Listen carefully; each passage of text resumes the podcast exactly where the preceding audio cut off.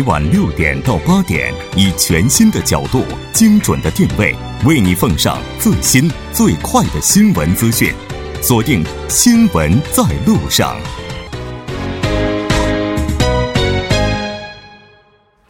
好的，半年过后，欢迎回来。稍后是广告时间，广告过后为您带来我们今天新闻放大镜的第二部分。好的，欢迎回来，马上为您带来我们今天新闻放大镜的第二部分，继续和来自韩国外国语大学的朴兴洙教授以及来自中央日报社的王哲一起来讨论大学排名与大学建设这一话题。如果您对我们今天的话题有什么想法，也欢迎您参与进来。您可以发送短信到井号幺零幺三，提醒您每条短信通信商会收取您五十韩元的通信费用。另外，你也可以在 YouTube 上搜索 TBS EFM，在收听 Live Streaming 的同时点击对话窗参与进来。那刚才我们提到韩国大学的国际化程度似乎是有一些不足，那么跟其他的一些亚洲大学比起来，就是我们刚才提到的这些中国、包括新加坡、包括香港的大学比起来，韩国有没有什么可以向他们学习的经验呢？嗯，我想可以，呃，我想说那个两点。嗯，第一点就是二零幺七亚洲大学排行榜里面居前的新加坡和那个香港的大学，那还有韩国的那个 KAIST POST 也也是那个可以值得那个呃借鉴的。等大学在那个科学技术革新方面得到了那个很高的那个评价，这一点是那个值得韩国大学那个借鉴的。嗯，第二点是国际化。那最近韩国大学很重视大学的国际化，提高外交和那个外国留学生的比例，对那个国际著名学术期刊上发表的论文加分等，这一点是韩国大学可以参考的。嗯。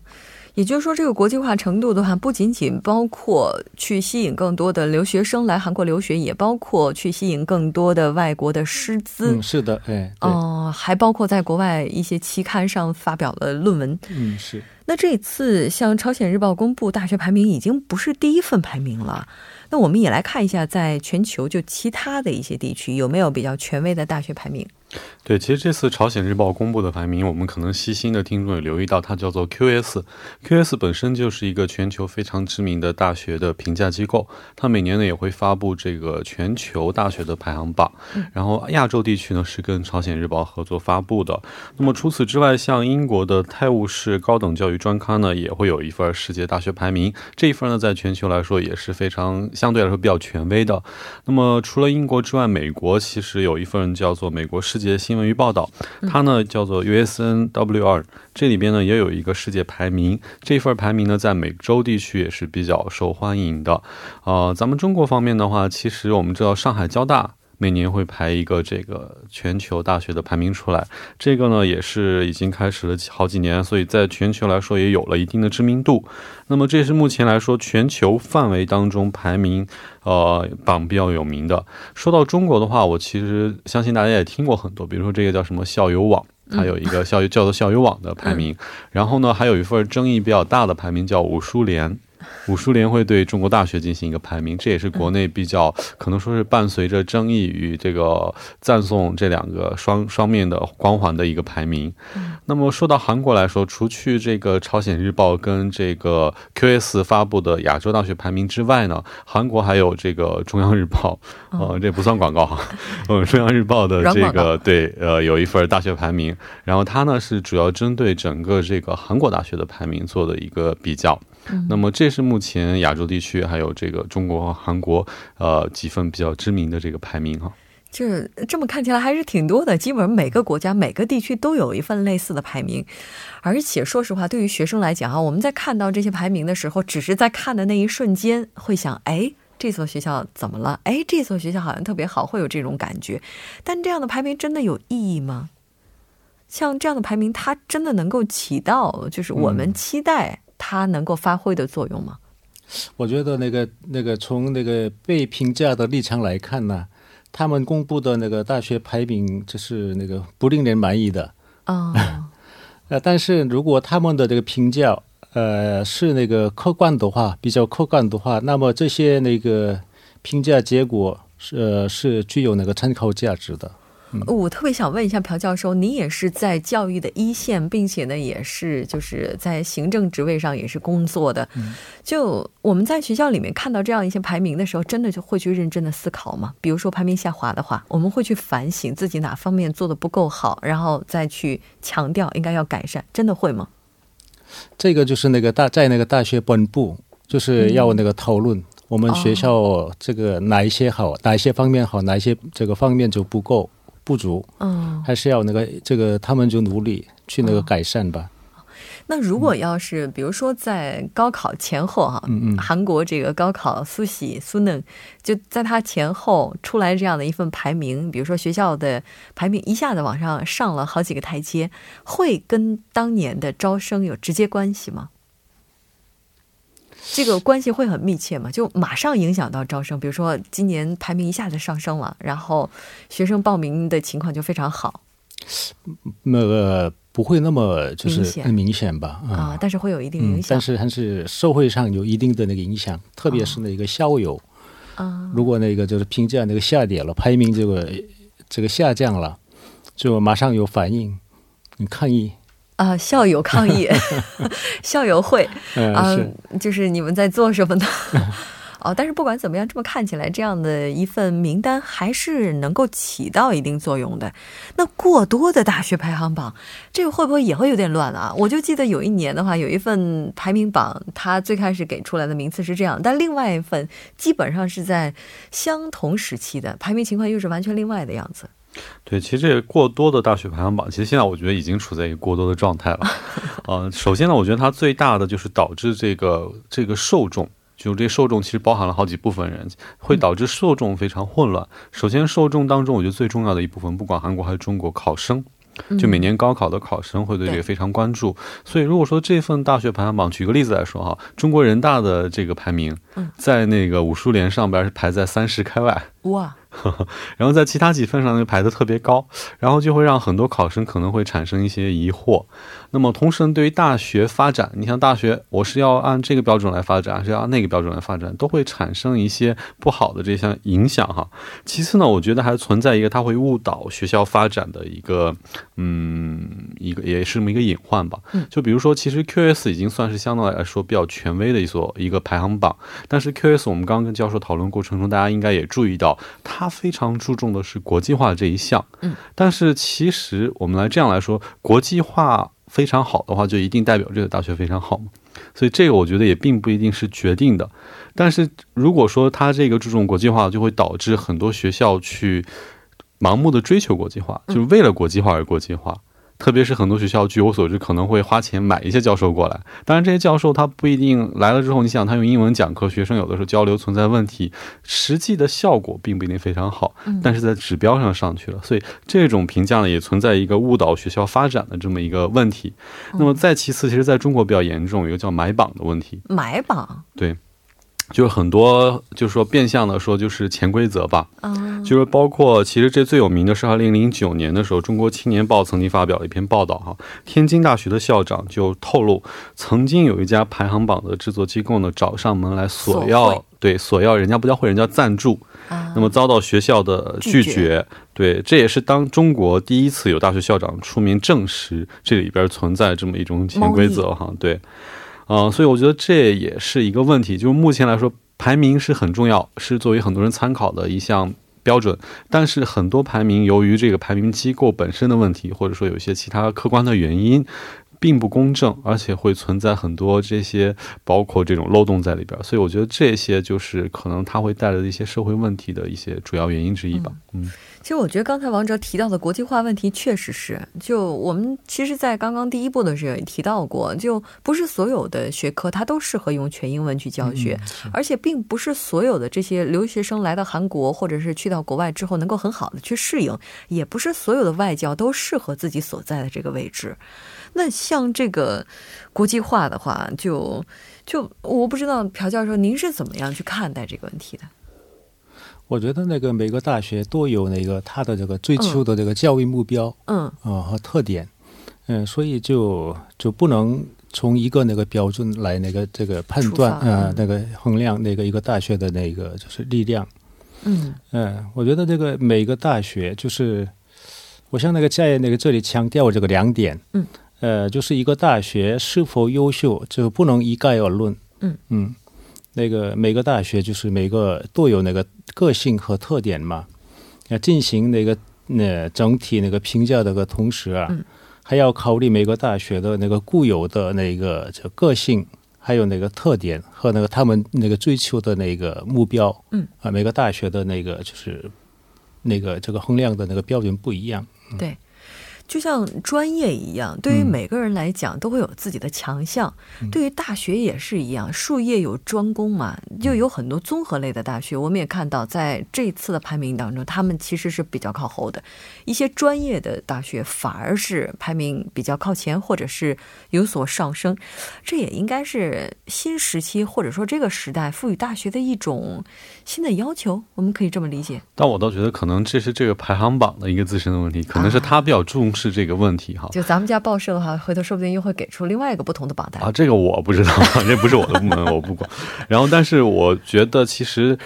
个人感觉哈，除了把这个他们的评价标准要公开之外，我觉得做一个分专业的评价也是非常重要的。嗯就是每个专业在这个专业领域的排名，我觉得这样其实也是很有参考作用的。啊，嗯好像有类似的一些排名。对，是有不少，但是目前可能众口难调吧。我觉得没有一个让大家都比较信服的排名。我不知道教授这边有没有什么权威的信息。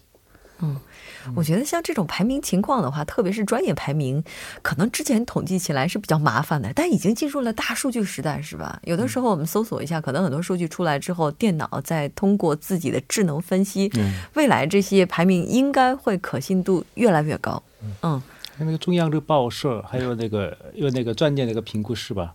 对，嗯应该有这个大学评价的这么一个组织。嗯是。呃，咱们把软广告既然做做到彻底一些，这个一般什么时候发布啊？这个据我所知，今年的好像已经发布出来了。啊，已经发布出来了。对对对，前一阵儿我记得好像咱们节目里 新闻里好像有稍微提到一下啊。嗯，好的嗯。当时的话没有进行特别认真的讨论。嗯，那其实我们刚才提到说，这个国际交换的留学生，现在的话在韩国所占的比例其实是越来越高了。嗯，是的，呃，而且据我所知的话，像比较具有代表性的，应该就是韩国外国语大学了。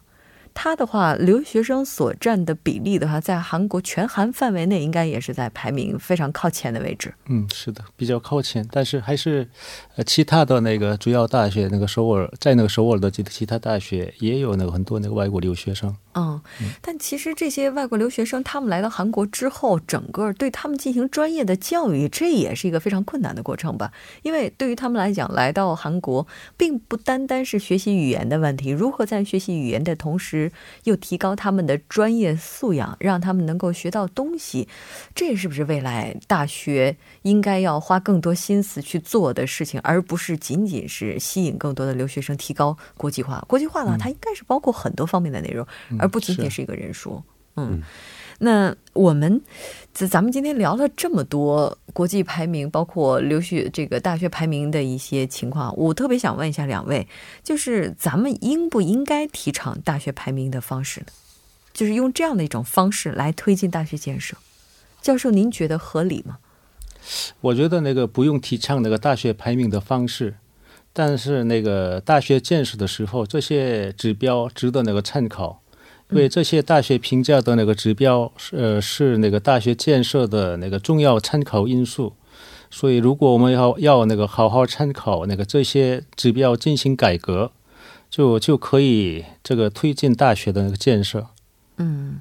就是说还是有很重要的参考价值。对，其实我觉得这个跟个人评价也是一样的，包括我们在公司的时候，公司会对我们进行评价吧，嗯所以这些的评价都有一个共同特点，它都是作为一个量性的评价、量化的评价，都会用一些指标来评价，所以这也其实，在评价个人的时候，也会招来很多人的不满。嗯，就是我的业绩或者我的能力，你凭什么用几个指标就给我评价完了？但是呢，公司还要再评价，就说明这种评价我们还是需要的，因为它需要有一个东西来衡量。所以我觉得大学排名也是一样，虽然说它有很多让人诟病或者让人说这个就觉得不幸福的地方，但并作为一些大学发展的一些成绩的一种衡量手段，大学的排名呢是应该有。但是呢，我又觉得我们不应该过度盲目的去看这个。比如说今年看，哎呀，我们大学排第一了，然后就特高兴；然后明年又掉了一位，就特难过。我觉得这些都应该以一个平常心态来看，反而应该关注一下，比如说今年，哎，这几所大学在这个方面发展的比较好；明年呢，看一下那几所大学在这几个专业上变得比较好。我觉得这种的看法应该会更有帮助一些吧。我怎么觉得王哲这段话是给所有校友会成员的建议呢？不要看到这次大学的排名稍微的有点下滑，然后就提出抗议。应该要从整体上来看，了解到母校到底哪方面有了发展，哪方面有了落后，在落后这方面如何去跟进哈。那其实谈了这么多，最重要的还是要建设一流的学校，然后让这些一流的学校去培养更多的人才，来为整个社会的发展去做出贡献。那我不知道在两位的心目当中，什么样的学校才算是一流的学校呢？教授，您认为呢？呃，我觉得这个问题很大，也很难回答，不能一句话就回答这个问题。嗯，那简单的来说，这个第一研究，嗯嗯，第二那个教育。那个好好研究，得到那个国际认可，还有那个培养高水平、高素质的学生，就可以建设那个一流大学吧。嗯嗯，其实我觉得咱们国内很多大学现在都争创一流嘛，嗯，而且很多都拿了这种国际标准来评价哈。但我有时候非常我自己也经常在看清问题，会觉得西方的某些评价标准、评价工具，其实有时候并不能完全适应咱们东方的一些。现状，包括这些大学的评价也是一样，所以我觉得一所大学其实本心的，它应该是在这个像高教授刚刚说的人才培养，这是最重要的。你要培养人才，这是你最大的一个呃大学的一个设立的目标之一。那么其实除此之外，我还想补充一点，就是说对社会的贡献。嗯，一所大学其实你说白了，说到最后，你是要为这个地区、为这个国家。去做贡献，为这个社会做贡献，包括你像一些疾病抗抗击疾病的一些研究，我觉得这些也都是很多高校需要去做的事情。我觉得回归到本质上，把一所大学该做好的事情做好，这样的话，自然而然的在某一天，你可能就会成为一流的大学了，而不是要盲目的去追求。是。但其实对于很多大学来讲，因为有各种各样我们刚才谈到的指标，比如说科研成果指标，再比如说论文被引用次数这些指标，所以也导致有很多非常有名的老师，他们最终就很少上课，可能站在讲台上的时间是比较短的。而且呢，有一些教授他可能会站在讲台上，但因为精力被分散的原因，也没有办法去好好的教书，这其实也是非常遗憾的一件事情。那我也了解到，对于韩国的大学教授来讲，其实这双方面的任务都是非常繁重的，对吧？是的，嗯，一方面是这种就是教书，我不知道现在的话，在学校里面作为教授的话，这个教书的任务到底有多重呢？我们一般就是每个大学的这个情况都不一样，但是最起码这个上六节课或者那个十节课，啊，每个大学的那个要求不一样，还要上课嘛，那个那个还要那个研究那个研究嘛，每年都要这个提出这个研究成果，就是评价那个这个教授评价的时候，我们就呃研究成果就是百占那个百分之六十。还有那个教育百分之三十，还有那个对那个社会奉献就百分之十，那就我们这样的这个标准指标来那个这个这个评价每个那个教授的那个就是一年哦。嗯，那对于一所大学来讲的话，学生是他的成果，但是呢，非常重要的一个部分应该就是他的教职员工。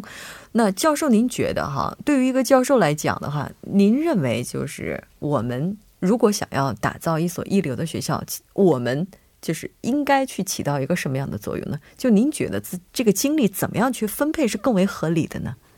呃，就那个对那个教授来说，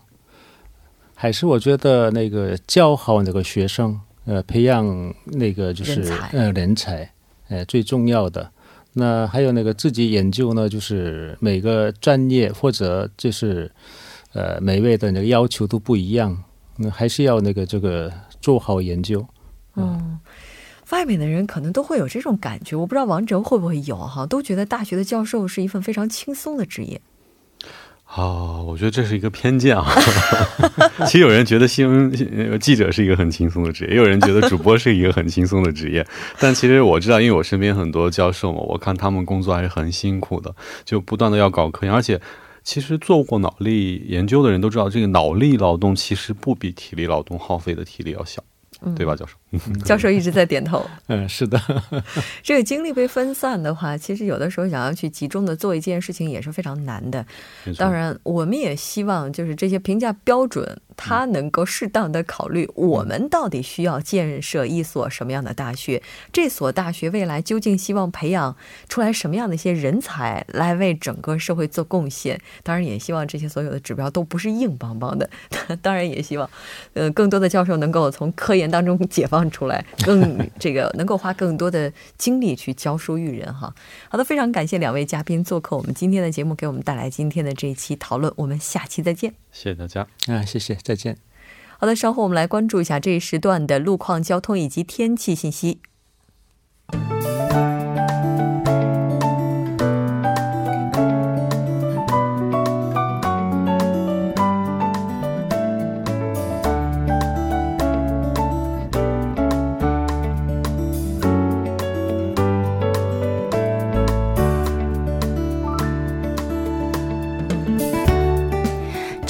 晚间七点五十三分，这里依然是由程琛为大家带来这一时段首尔市的路况及天气情况。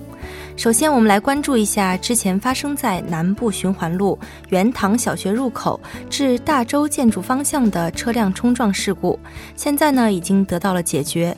因事故导致的四个车道全面停滞的情况，现在有工作人员正在进行疏导处理作业当中，还望后续车辆参考相应路段，小心驾驶。好的，接下来我们再度关注一下目前发生在路面的交通事故，在彭塘水西路彭塘至青潭大桥方向江南驾驶证考场附近，之前发生故障的私家车目前已经得到事故处理。受此事故影响，现在这一路段呢仍然是处于停滞拥堵的状况，请来往车辆谨慎驾驶，礼让慢行。反面，青潭大桥北侧至南侧路段以及滩川一桥至水西出入口这一路段呢，都是因为车辆增加而交通停滞，还望您参考相应路段，小心驾驶。好的，最后我们再来关注一下今明两天的天气情况，未来三天。首尔及京畿道地区将会一直持续这种秋高气爽、秋水清凉的好天气。今天夜间到明天白天晴，最低气温九度；明天白天多云转晴，最高气温二十度。好的，以上就是今天这一时段的路况及天气信息。我们明天见。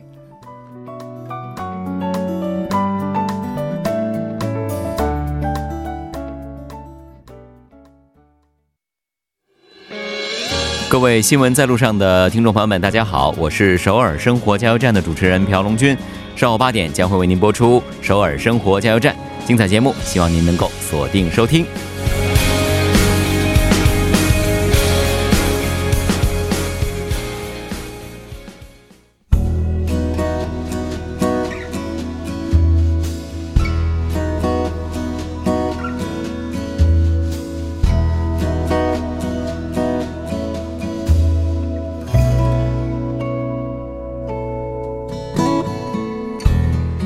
好的，到这里我们今天新闻在路上两小时的节目马上就要接近尾声了。最后，依然为您送上我们今天最后结束的一段话语。那其实今天是我们改版之后的第一天，也是充满着很多的新鲜感。另外，在今天的节目当中，也是出现了一些新的声音，也希望大家都能够记住他们，并且支持我们这些非常非常可爱的伙伴们。那虽然是第一天，我们今天进行了比较多的一些调整，那也希望听众朋友们能够一如既往的支持我们，在未来更多的日子里，我们也会一如既往的。为大家送上最新最快的新闻时事资讯，初心不改，一直陪您在路上。我们的节目呢，在改版之后，如果您有什么样的意见，也欢迎您参与进来，或者是直接的联系我们，向我们提出宝贵的意见。联系方式呢，就是您可以发送短信到井号幺零幺三，